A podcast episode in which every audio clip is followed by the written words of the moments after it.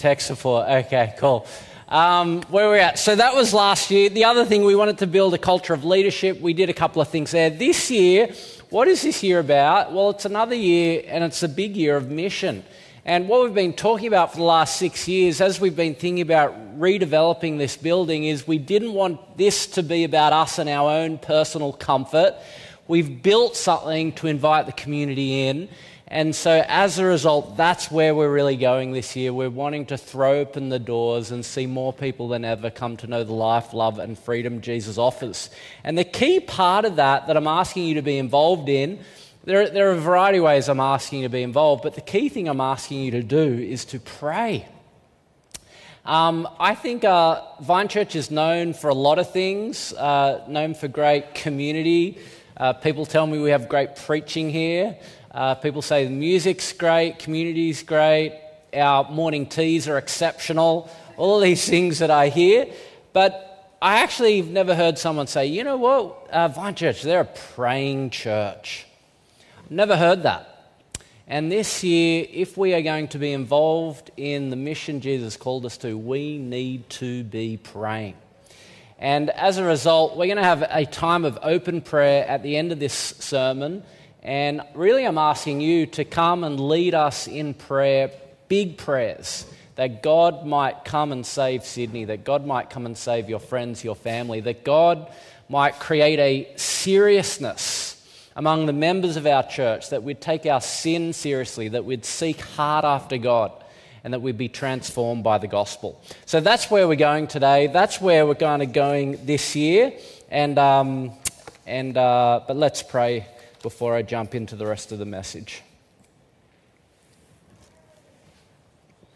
Heavenly Father, we ask for the fullness of your Holy Spirit now, that we might experience a, a, a, work of revival, that we might have the intensification of His ministry among us, convicting of us of sin, assuring us of your love, that there'd be a seriousness for spiritual things, that worldliness would be cast out, that the lusts of the flesh, the eyes, would not be driving us, but a passion for your glory and a holiness of our lives and a seeking after the lost. Would you come and change us before we go out and to seek to save the city? And we pray this in Jesus' name.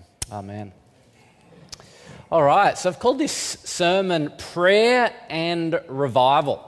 Now, if you went down to Cleveland Street, uh, there's an old Methodist church down there. I don't know whether you've seen it. If you go down Crown Street, turn right, it's just on the right as you head towards Newtown. There's an old uh, Methodist church called the Kirk, which was opened in 1878. And, uh, you know, it was a, a, vibrant church for a while until the congregation gradually dwindled and fell into disuse by the 1960s. So it had about 100 years of Christian ministry meeting there, and, and then the church died and became a temporary home to squatters. In 1986, Gretel Pinniger, whose alter ego is the leather clad dominatrix Madame Lash, purchased the church and she transformed the Kirk into a Gothic extravaganza. If you've ever walked past, you know what I mean. She installed um, stained glass windows, red drapery, swords as door handles, and it was used for burlesque shows and sex parties. Uh, ACDC filmed a music video in the Kirk in the um, 1970s or 80s uh, with, um, with uh, one of the guys standing in the pulpit. Um, interesting, you know, here you have a church alive for a generation or two, dies, and that's what happens. If you go over to Arthur Street in Surry Hills, walk down Crown Street, turn right just after Messina, near the chicken shop on the left. You go down Arthur Street, there's an old Anglican church there, St. David's Anglican Church. It was built in 1874. We still own the rectory across the road. Some of you even live in it. Um, and, uh, but, uh, you know, for many generations, had a Christian ministry meeting there until in 1976, uh, church had declined so much people had come over here and were meeting here that the Anglican Church decided to demolish the church and redevelop it into this very ordinary look of the block of units. Right. But the other claim to fame is across the road there's the St. David's Hall. That's it, next to the rectory.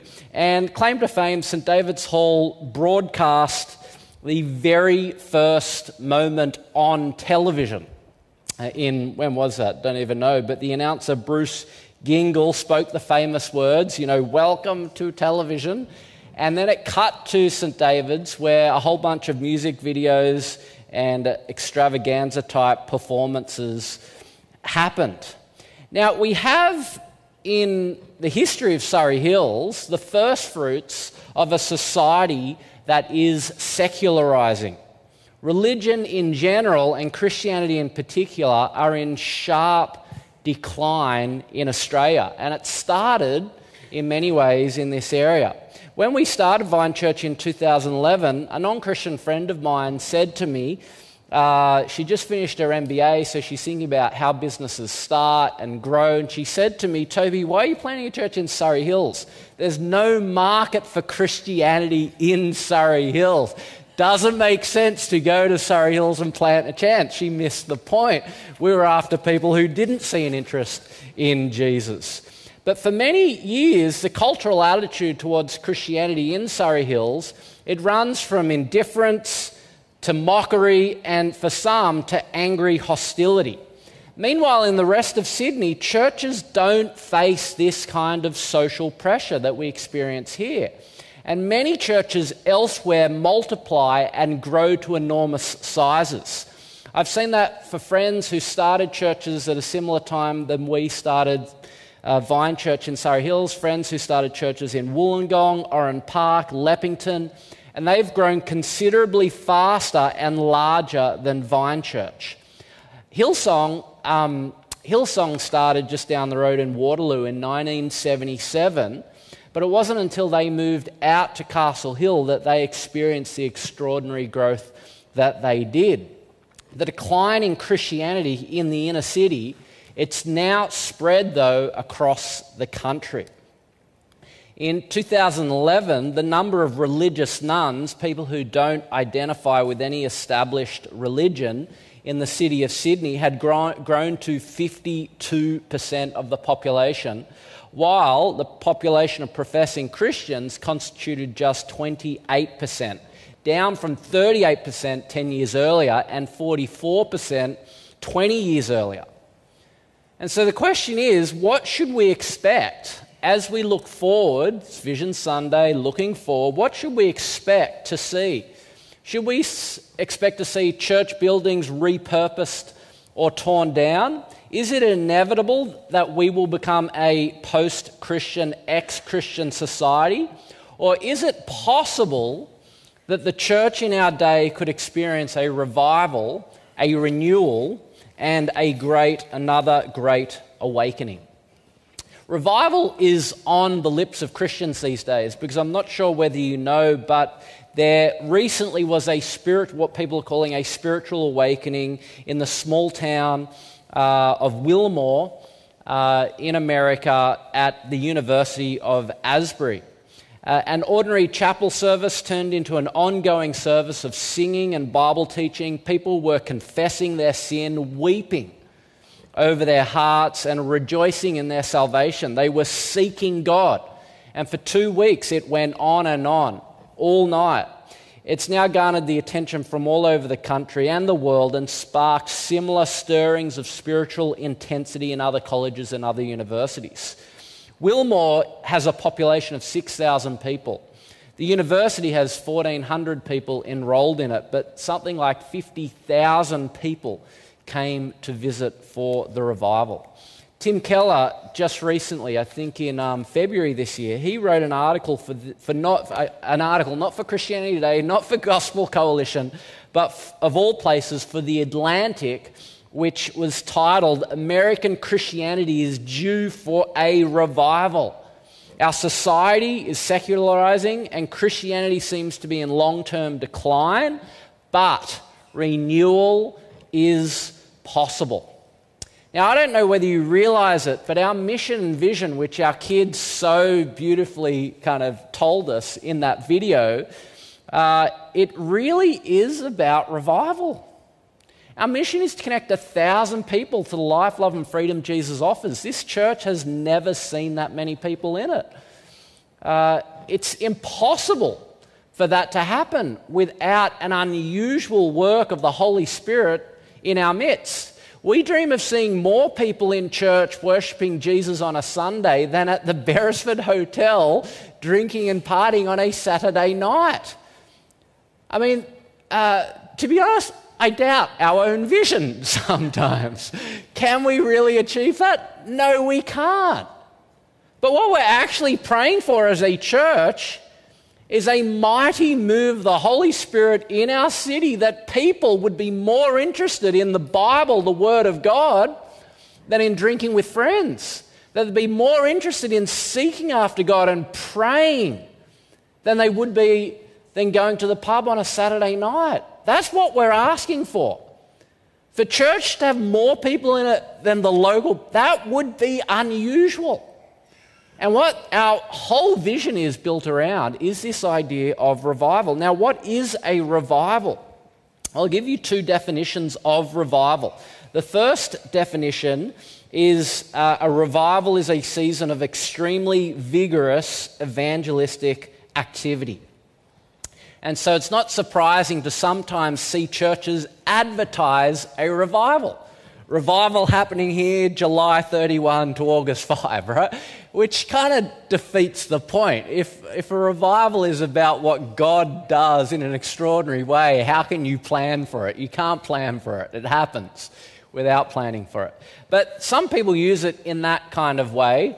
Uh, second definition of revival is what might be called the Pentecostal approach, which is a revival is an experience of the extraordinary gifts of the Holy Spirit tongues, healing, miracles, prophecy, and that kind of thing. So that's a second definition. But the definition I've arrived at, as I've kind of read church history and done some study on this, uh, isn't about an, uh, kind of the extraordinary work of the Holy Spirit, but rather the intensification of the work of the Holy Spirit. So here's Tim Keller's definition.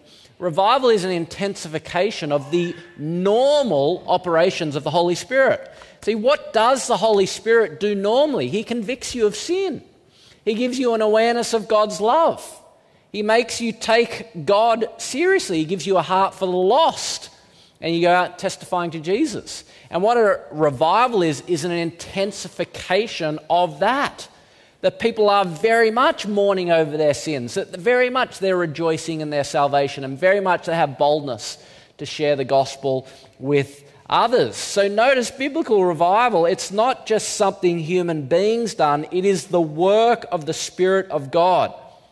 And it's not mainly the extraordinary operation of the Holy Spirit, uh, healings, miracles, words of prophecy, tongues, but rather it's just the intensification of what He normally does.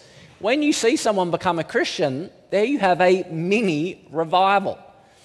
But what we're talking about when we're talking about a revival is that on mass scale. Um, and so, what does the Holy Spirit normally do? He convicts of sin, converts unbelievers, gives the assurance of God's love, and he transforms us to be more like Jesus. Here's another definition of revival by Kevin DeYoung. He says true revival is a sovereign, that is, God's work, swift, comes on unexpectedly, extraordinary work of God whereby he sa- here's what happens saves sinners and breathes new life into people. And here's Don Carson's definition revivals are movements of the Spirit of God in which God's power is much more than usually displayed in conversion, transformation of life, in a deep and reverent sense of the holiness and goodness of God. And that is what we're praying for. And revivals, they can be widespread, affecting whole region or country, or they can be more narrow in scope, influencing just one congregation or even just a part of a congregation. It can be fairly gentle or it can be sensational, but all, resides in, all revivals are seasons in which the ordinary operation of the Spirit of God is intensified. It's put on steroids. You feel as though God has moved here. And in a revival, three things tend to happen. And I'm pulling this from Tim Keller. He says three things happen. Firstly, nominal Christians get converted, sleepy Christians wake up, and non Christians get saved. So, nominal Christians get converted.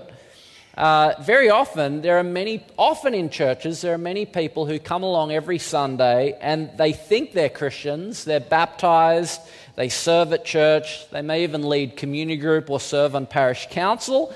But when revival breaks out, a lot of them will come forward and say, I thought I was a Christian, uh, and now I know I never was you know, I had, they may say I had this secret life where I was living this way and I said one thing, but this is actually what was going on in my life. Or it may actually just be a little bit normal. They may say, you know what, I always believed Jesus died for me, but it didn't make any sense. I didn't, it didn't make any difference in my life. I never really understood what it meant to be saved by God's grace. That God, I always, you know, I knew God saved me, but I kind of did think that if I was doing good as a Christian, God was happy. If I was doing bad, I was in danger of going to hell. I, I, never really had a sense of joy in it. It was all a sense of duty. God never really seemed real to me. I, I, now I realize I'd never actually given my life to Christ and turned from my sins. During times of revival, the Holy Spirit does that. And nominal Christians who are in church week in, week out, for whom God is not real, they kind of believe it, but it's not real, they come alive and they're converted. Secondly, sleepy Christians wake up, where there's an intensification of the work of the Holy Spirit in people's lives. He brings deep repentance and the assurance of God's love. And often, Christians don't experience both of those things nearly to the degree that they ought deep repentance and an awareness of God's love, that they're serious about sin in their life. They mourn over it, and also they experience the depth of God's love, that it profoundly brings them a great joy. There's a beautiful verse in Romans 8, verse 16. It's a revival verse. And talks about the work of the Spirit. So, what's the normal operation of the Spirit? The Spirit Himself testifies with our spirit that we are the children of God. Now, what does that mean? Martyn Lloyd-Jones, the great English preacher, he used an illustration that he got from someone else uh, that went like this Imagine you're walking down the street and you see a father and a son, and, um, and they're close. They, it's obvious that they love one another, but at one point, the father picks up his son gives him a big hug, and he tells him, Son, I love you. And the son says back, I love you too, Dad. And then after that, the father puts the son down because you can't carry your son around like that all day, every day. And they continue walking down the street. And here's the point Martyn Lloyd-Jones makes. He says, objectively, the son and the father, they were legally son and father. But when the boy was in the father's arms, he wasn't legally any more the son of the father than he was before. He wasn't any more objectively loved by the father any more than he was before that hug, but he was experiencing an intensification of his father's love in that moment. He was experiencing his sonship. And Lloyd-Jones says that when the Bible says the Spirit testifies with our spirit that we are the children of God, what it's talking about is the Spirit gives us, yes, we know we're children of God, but the Spirit is pulled into our hearts so that we might experience the joy, the assurance of being loved by God. Yeah, I know I'm a child of God. I believe the Bible. Yeah, I believe Jesus died for me. I've put my faith in Him but now I know. You know, you, you know, there's a difference between knowing and really knowing. And when the Spirit bears witness with our spirit, the Spirit comes inside of us He says, Hey, it's true. It's really, really true. And in the midst of a revival, this is what happens to everyone. There's a profound awareness and assurance of God's love. And you read the reports of the Asbury revival or any of the revivals, and people don't just weep over their sin, they weep over a new experience of God's love. And when that happens, sleepy Christians who've really just been sleepwalking through life get woken up. And they start testifying to what God has done. And they start showing up to community group with their Bibles open and they're hungry to read. And they come with prayer points about big things, not just, oh, this is happening at work, but big things going on in their lives. And they start serving they start talking about Jesus in public. Why? Because they've got this profound experience of the love of God. They wake up. That's the second thing. And then the third thing that happens in revival is that non Christians get saved. Because when you have this thing happening, normal Christians get converted, sleepy Christians wake up. What ends up happening is that the church becomes very attractive. It becomes a powerful place where nominal Christians and sleepy Christians actually begin to reach out to their neighbors in a way they weren't doing before. And instead, there was just moralistic judgmentalism in the church because the dominant paradigm is yeah, I know I'm saved by grace, but really I think God's pretty lucky to have me. But in the middle of revival, there's this profound sense of I'm not worthy. And yet God has loved me this much. And that impacts the way they treat others. There's no smug superiority. And sometimes it's because people start to see that change that's occurred in the lives of Christians that they themselves become curious and ask to come to church. And at other times it's because they're brought along to church by emboldened Christians who no longer fear people knowing they follow Jesus uh, J. Edwin Orr, he said, in times of evangelism, Christians seek the lost, but in times of revival, the lost come chasing the Lord. Non Christians get saved. So that's what happens in revival. Now, if you were to ask, well, what are the marks of revival?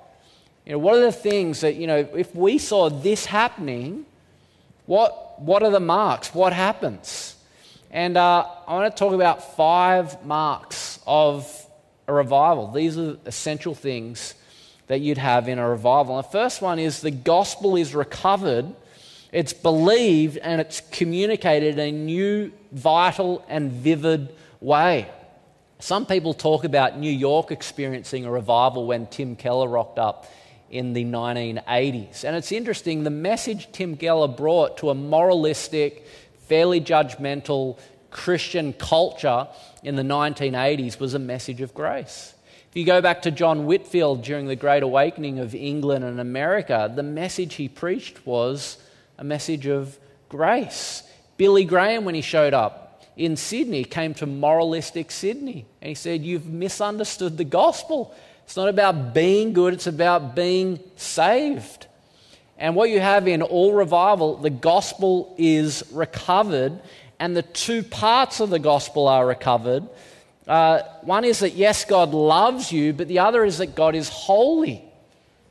And often we kind of, you have the churches that are big on God's love and never talk about God's holiness, and you have the churches that are big on God's holiness, never talk about God's love. But in revival, both of those things go together. And the result is because God's holy, there's a profound seriousness and repentance. We'll get to that in a second. But because He's love, there's this profound assurance. And both of those things come together as the gospel is recovered. Second theological mark is genuine repentance. This is what distinguishes real revival from just waves of fanaticism. In the history of revivals, there can be this kind of emotional frothiness, which often goes under the name revival. Great spiritual excitement. But really, they're just the product of emotional manipulation. And actually, one of the things you can notice about the Asbury revival in America is the production quality was terrible. Sometimes just one guy with a guitar singing pretty, pretty poorly on stage, but the whole church was singing loudly, violently because it doesn't matter about the production quality. And so there's in sometimes you have spiritual excitement, but that's not the sign. The true sign of rev- revival is repentance, really one of the distinguishing marks. In the 18th and 19th century revivals, there was, you know, often a lot of excitement, but many times in revivals there was a lot of awe and a lot of silence. They're not always noisy because, you know, if, you're, if you've ever been a public speaker, you know that in some ways, you know that if you're giving a talk or if you're preaching the gospel, the best and most decisive way that you know that something's happening in the room is the room goes silent. You know, that's the moment as a preacher, you're like, okay, this is sinking into people. And in some ways, revivals are times when the whole church gets silent for several years. People stop fighting, they stop boasting, and they're humbled under the mighty hand of God. Martyn Lloyd-Jones, speaking about revival, says present day religion far too often soothes the conscience instead of awakening it and it produces a sense of self satisfaction and eternal safety rather than a sense of our unworthiness and the likelihood of our eternal damnation. Revivals are moments when we come to terms with the seriousness of our sin and the reality of judgment and the need for a Savior. J.I. Packer, the great theologian, said, He that has learned to feel his sin and to trust Christ as Savior has learned the two hardest and greatest lessons in Christianity. You know, in the, um, in the beginning of the 20th century, 1905 to 1910, one of the great revivals that happened in the world was happened in the North Korean city of Pyongyang. Uh, in 1990, 1900, sorry, 1% of the population of Korea was Christian.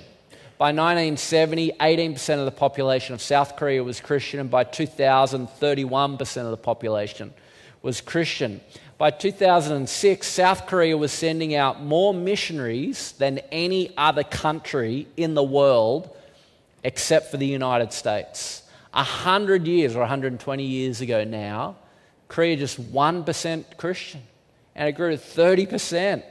And one of the keys to the revival that happened there was repentance was a very, very, very big part of it.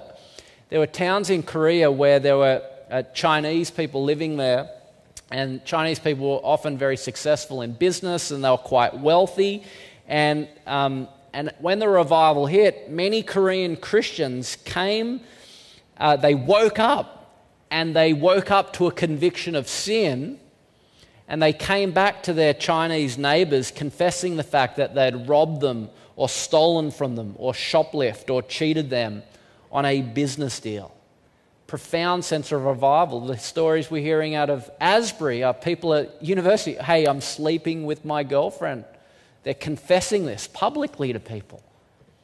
Repentance, second sign of revival. Third sign is a sense, an overwhelming sense of God's presence.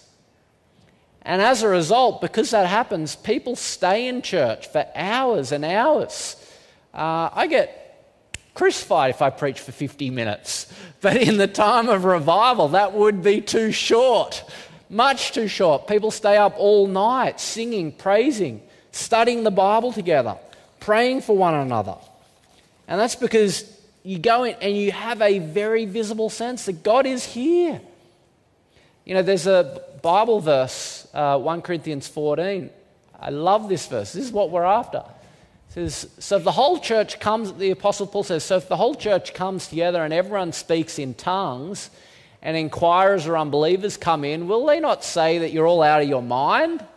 So that's why we don't do speaking in tongues in church, because unbelievers think that doesn't make sense. But if an unbeliever an inquirer comes in while everyone is prophesying, and I take prophecy to mean testimony to, the, uh, to what Jesus has done for us. Um, but if everyone is prophesying, testifying about the goodness of Jesus, they're all convicted of, they, the, the outsider will be convicted of sin and they're brought under the judgment by all as the secrets of their own hearts are laid bare. So they will fall down and worship God, exclaiming, God is really among you. God is truly here. Isn't that, that, what is that? That's a sense of God's presence. And it comes when the church is stirred up by what Jesus, and they're, they're talking, not just the preacher talking, but the members of the church prophesying, declaring the wonders of God to one another. And when the church is stirred up talking about that and the outsider comes in, what happens? The unbeliever comes in and says, Wow, there's this sense of God. God really is here. And that's what happens in revival. The fourth sign is church growth. There's always church growth because unbelievers are always brought to faith in Jesus. You can have church growth without revival, but you can't have revival without some church growth because the Holy Spirit comes. And what's he on about? Saving people. And finally, you have the fifth mark extraordinary prayer.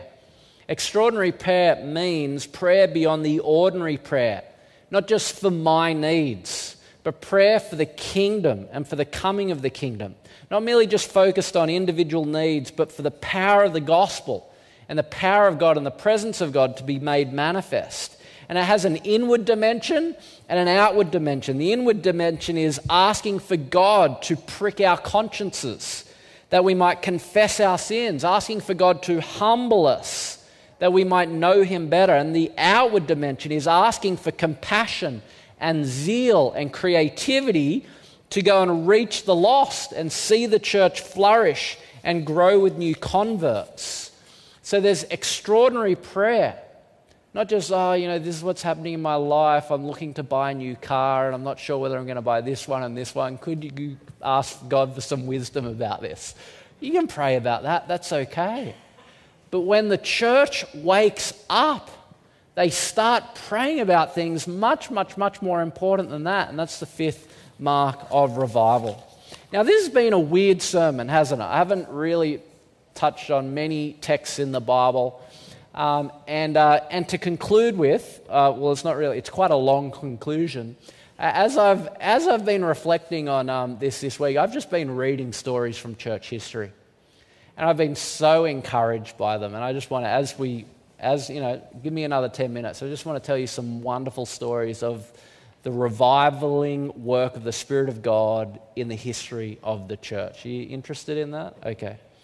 Uh, the American Presbyterian minister, and this is riffing off the last point, extraordinary prayer. The American Presbyterian mission, minister, A.T. Pierson once said, There has never been a spiritual awakening or revival in any country that did not begin in united prayer. And I want to talk about that now. So, in the, 1970, in the 1920s, there was a great crisis. Look at this guy, Cotton Mather. What a hairdo, right? Uh, he lived in the early part of the, I always mix up the centuries, in, around about 19, 1720. The, the church in America uh, was becoming spiritually dead, especially in New England. And uh, what happened in America, people moved from England to settle in America. And if you know anything about American history, they were the pilgrims. They came to build a Christian nation. And they were very optimistic. They were ardent and vibrant and solid Christians. But a generation later, their kids did not follow Jesus. And most people recognize the reason for that is that the pilgrims came and they enjoyed incredible religious freedom. But, but as they lived in America, they were so prosperous that they stopped relying on God. Wealth brought a complacency toward God, and the next generation did not believe. In the 1920s, um, Cotton Mather, a great New England congregational minister, in the last year and a half of his life, organized prayer cells to pray for a mighty visitation of God. He himself got up every day and spent all day for the last 400 and some days of his life praying for the presence of God. He died in 1727, and in 1727, a revival broke out. It broke out in New Brunswick, New Jersey. And here's what is interesting at the same time in 19, 1727, a group of Moravians, led by a guy called Count Nicholas von Zinzen, Zinzendorf, what a name. These guys have the best names. He started a hundred year prayer meeting.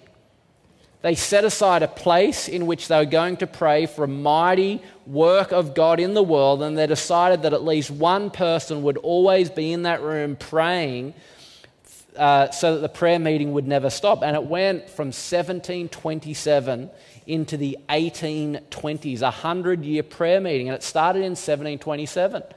And that's the year revival broke out. And what happened on both sides of the Atlantic, both in uh, Britain and Europe and in America, there was such an extraordinary outpouring of the Spirit of God, tremendous mo- movement that historians still can't figure it out. Literally, crowds, thousands upon thousands of people showed up who previously had no interest in Christianity. They began to flock to church. They packed out church to listen to the Word of God preached. And many, many were uh, converted in droves. And we like to think, well, back then everyone kind of was Christian, everyone was religious. But no, actually, today in America, 40, 50% of the population go to church. But back then in 1800, something like 10% of Americans went to church. We forget the history. George Whitefield, an Anglican minister from England, was invited to come to America to preach, and there he discovered dead churches. And the reason he said they were dead was this, this is his diagnosis of the churches there. He said the generality of preachers in America talk of an unknown, unfelt Christ. And the reason why the churches have been so dead is because dead men preach in them. And George Whitefield was anything but a dead preacher. He began preaching in Philadelphia at once, and thousands flocked to hear him. The population of Philadelphia at the time didn't exceed 12,000 people, and yet he was regularly speaking to audiences of six to 8,000. He embarked on a two year preaching itinerary at just the age of 25 years of old, and his audience swelled to 20,000 and then 30,000. Uh, the idea that one man without amplification could speak in the open air to a crowd of 30,000 people was kind of doubted. But Benjamin Franklin, the president of America, did a careful study on it. And he, he, he, he kind of walked around, uh, estimated that Whitefield could be heard clearly by up to 30,000 people at one time. And he wrote in his journal, uh, Benjamin Franklin, not a Christian became a friend of Whitefield's, but never became a Christian. And this is what he wrote in his journal From being thoughtless and indifferent about religion, it seemed as if all the world were growing religious, so that one could not walk through Philadelphia in the evening without hearing psalms sung in different families of every street. Isn't that what you would love to hear? That in Sydney, people indifferent to God would suddenly be roused to take an interest.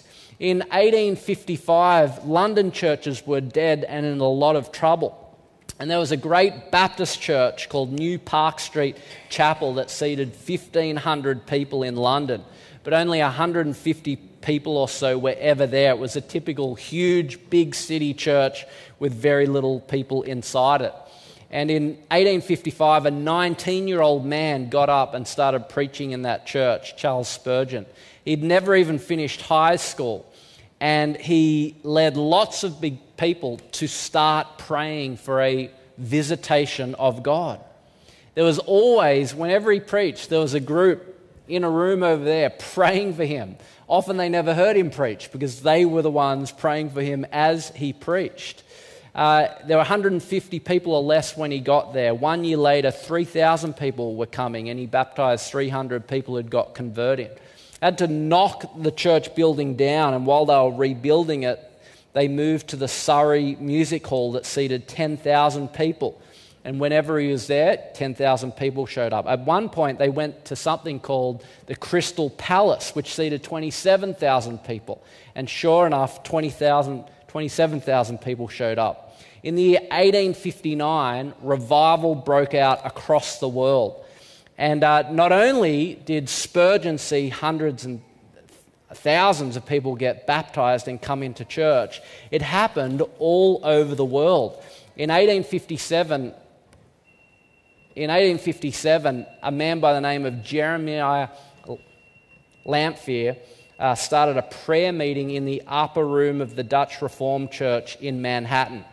He advertised the prayer meeting, uh, and uh, only six people rocked up the first week. But the following week, there were 14, and then 23, and then they decided to meet every day for prayer. By late winter, they were filling the Dutch Reformed Church, then the Methodist Church, then Trinity Episcopal Church. In February and March of 1858, uh, a year later, every church and public hall in downtown New York was filled. There was a famous editor of a newspaper of that day, and he sent one of these young guys to go around to all the churches and try and count how many people were meeting for prayer in New York City at lunchtime. And in one hour, all he could get to was 12 meetings where he counted 6,100 men and women praying. Then the landslide of prayer began, which overflowed to churches. Churches were having prayer nights every evening, and people started to get converted. 10,000 people converted in a week in New York City alone. And the revival spread to New England. The Baptists, middle of winter, people getting converted. They got to baptize people. So many people had to get baptized that they went down to the river, cut a big hole in the ice, and baptized people through the ice into the cold water. In Chicago, there was a young shoe salesman who went to the Sunday school teacher, essentially went to Meg Stevens, right, and said to Meg, Hey, can I teach Sunday school? Can I teach in kids' church? And the Sunday school leader said, I'm sorry, young man, I've got 16 teachers too many but I'll put you on the waiting list. I mean, when was there a day that at Vine Church we had a waiting list for people joining kids' church team leadership? Anyway, he joined the waiting list. He said, I don't want to wait, I want to do something now. And so the guy said, Well, start your own class. He goes, How do I start my own class? He said, Get some boys off the street, but don't bring them here. Take them out into the country. And after a month, you'll have them under control and then bring them here, and that'll be your class. So he took them to Lake Michigan. He taught them Bible verses and did Bible games with them, and finally he brought them back to Plymouth Congregational Church. And his name was Dwight Moody, one of the great leaders of the church in the 19th century. More than a million people were converted to God in just one year out of a population of 30 million. The, the revival, I've already spoken about the Pyongyang revival in, um, in, uh, in Korea. The revival spread around the world. In 1905, there was a revival that happened in, um, in Illawarra, in our, own, uh, in our own city. Where are we? Uh, Ebenezer Vickery, a Methodist minister from Waverley, financed and organised an evangelistic campaign in New South Wales 25,000 people were converted.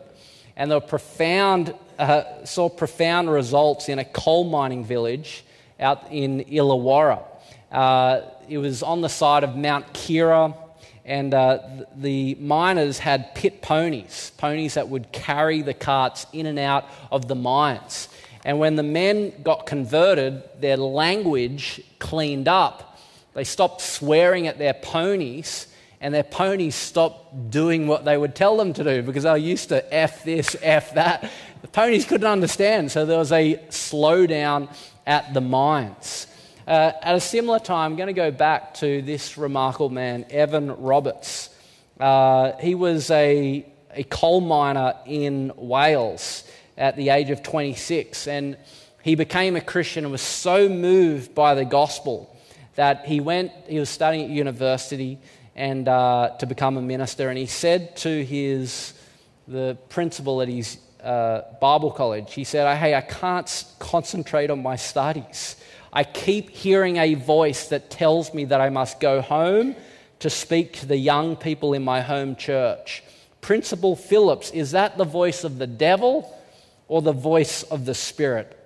And the principal answered, The devil never gives orders like that. You have a week off. And so he went back to his home in Wales, announced to the pastor, Hey, I've come to preach. Never preached before in his life. The pastor wasn't at all convinced. And he says, How about you speaking at the prayer meeting on Monday night? And the pastor didn't even let him speak at the prayer meeting. Instead, he got up and he said, uh, Evan Roberts feels like he's got a message for us. If you want to stay around after the prayer meeting and wait, he'll address you. 14 people stayed around for his message. And this is the message he gave them. He said, I have a message for you from God.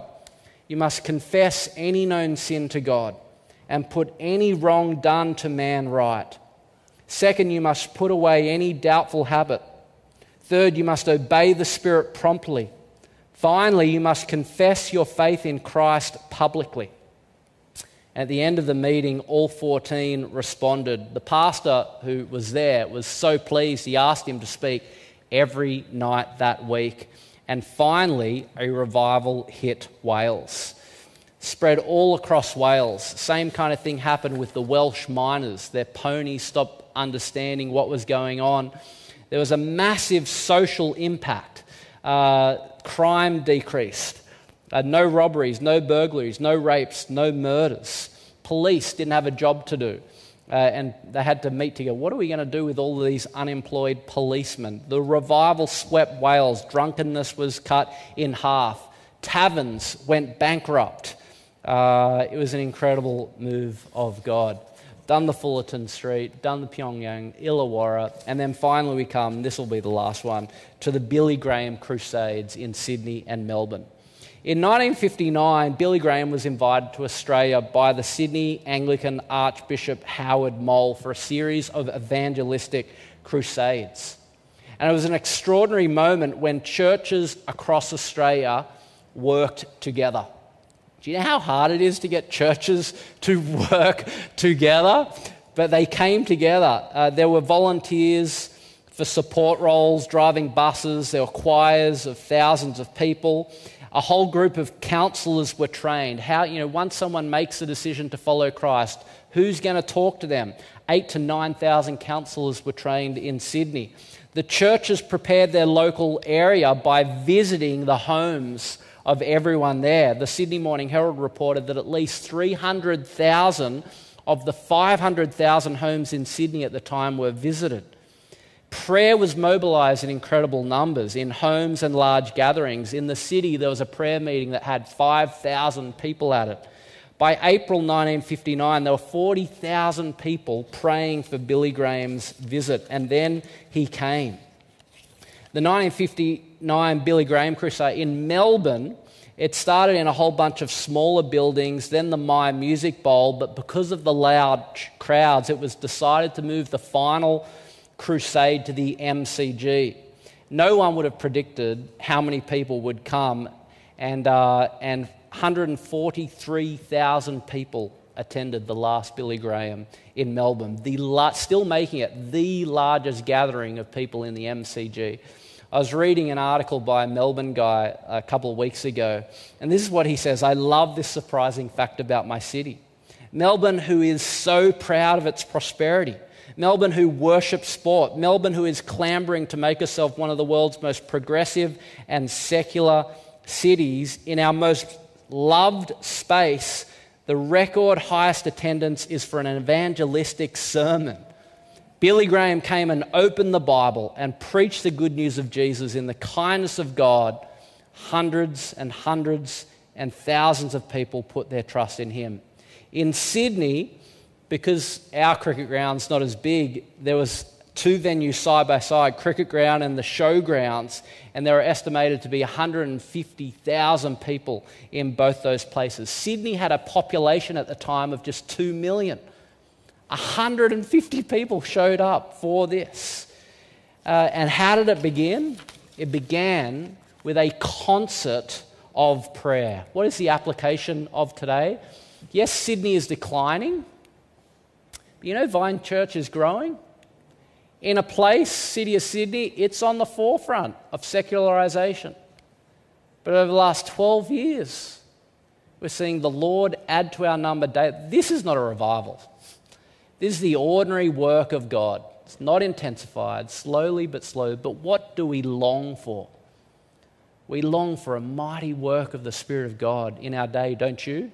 So the application is this God says to Solomon after building the temple, He says, If my people who are called by my name will humble themselves and pray and seek my face and turn from their wicked ways, then I will hear them from heaven, and I will forgive their sin, and I will heal their land. This year, what I'm asking you to do, it's a year of mission, but the key thing I'm asking you is to pray.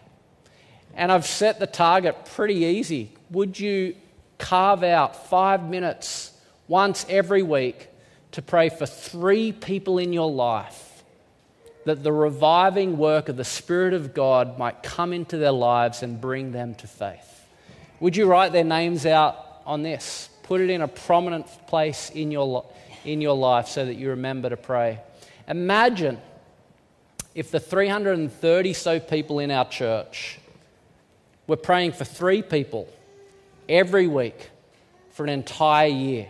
That's a thousand people we would be praying for every single week that God would come and say, What might the Lord do with those prayers? Let me pray right now. Heavenly Father, we thank you for the encouragement of seeing your extraordinary work in history. We thank you for the work you have done in our own lives and the work you've done in our church, but we long for more. Come by your Spirit now. Fill us with the assurance of your grace. Prick our consciences with the seriousness of our sin. Make us long for holiness. Help us to seek you and make us bold in evangelism. And as we are revived, may you bring many, many people to the Lord Jesus. It's in his name we pray. Amen. We are going to have a moment of open prayer now.